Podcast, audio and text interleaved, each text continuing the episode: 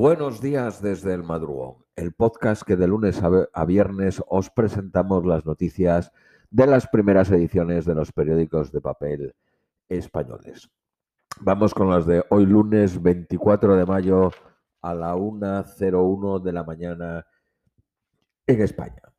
Periódico El País. La ONU llama a reconstruir Gaza tras la devastadora crisis con Israel.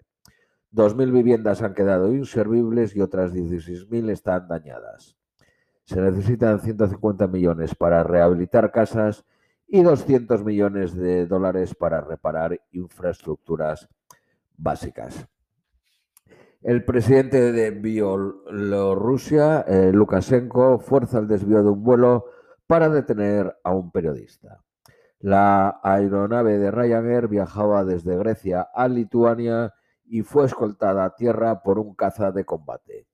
El periodista vivía en Lituania, quien le concedió el asilo político. 14 muertos y un niño grave al caerse un teleférico en Italia, cerca de la frontera con Suiza.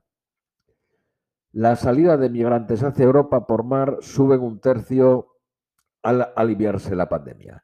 36.100 llegadas irregulares, irregulares al continente.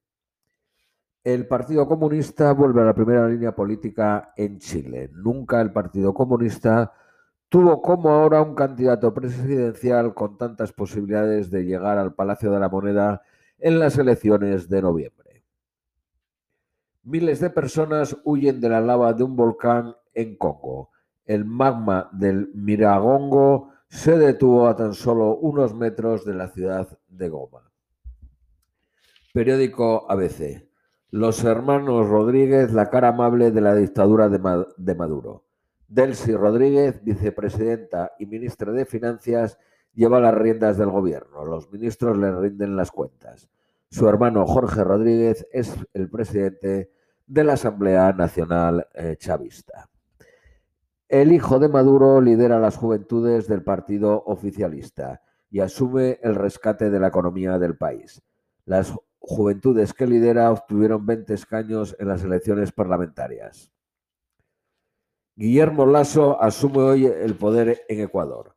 Ahora gobierna con la izquierda democrática y se ha alejado de su antiguo aliado, el Partido Social Cristiano. Irán boicotea el pacto nuclear al prohibir el OTEO, que viene a ser eh, la, vigilar o inspeccionar eh, sus centrales nucleares. Estados Unidos responde que se está acabando el tiempo para poder volver a un acuerdo. Francia estudia limitar la entrada de viajeros británicos por la nueva cepa del coronavirus, la cepa india. Periódico Cinco Días. Deliveroo, Uber Eats y Globo evitarán con subcontratas dar de alta a los riders. IKEA tuvo un beneficio de 71 millones de euros en el 2020.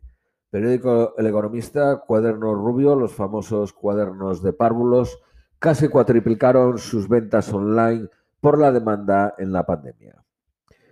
Periódico ABC, Noticias Nacionales Españolas. Un ingeniero denuncia la tesis de Sánchez para que le retiren el doctorado.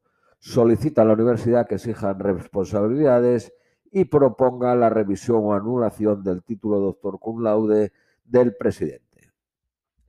Según el barómetro de GAT3 para el periódico ABC, el Partido Popular capta un millón de votos de Ciudadanos y del Partido Socialista. Rabat niega contactos con la ministra de Asuntos Exteriores, Laya, desde que estalló la crisis. La ministra dice tener conversaciones discretas con su homólogo marroquí. La delegación de gobierno de Ceuta prohíbe un mitin de Vox que había convocado para hoy a las 8 de la tarde. Periódico El País. El Congreso podrá imponer sanciones económicas y políticas a sus diputados. El Partido Socialista impulsa una reforma del reglamento para regular la relación con los lobbies. El censo de las primarias del Partido Socialista andaluz es de 46.577 personas. Esto es todo por hoy y os deseamos un feliz lunes.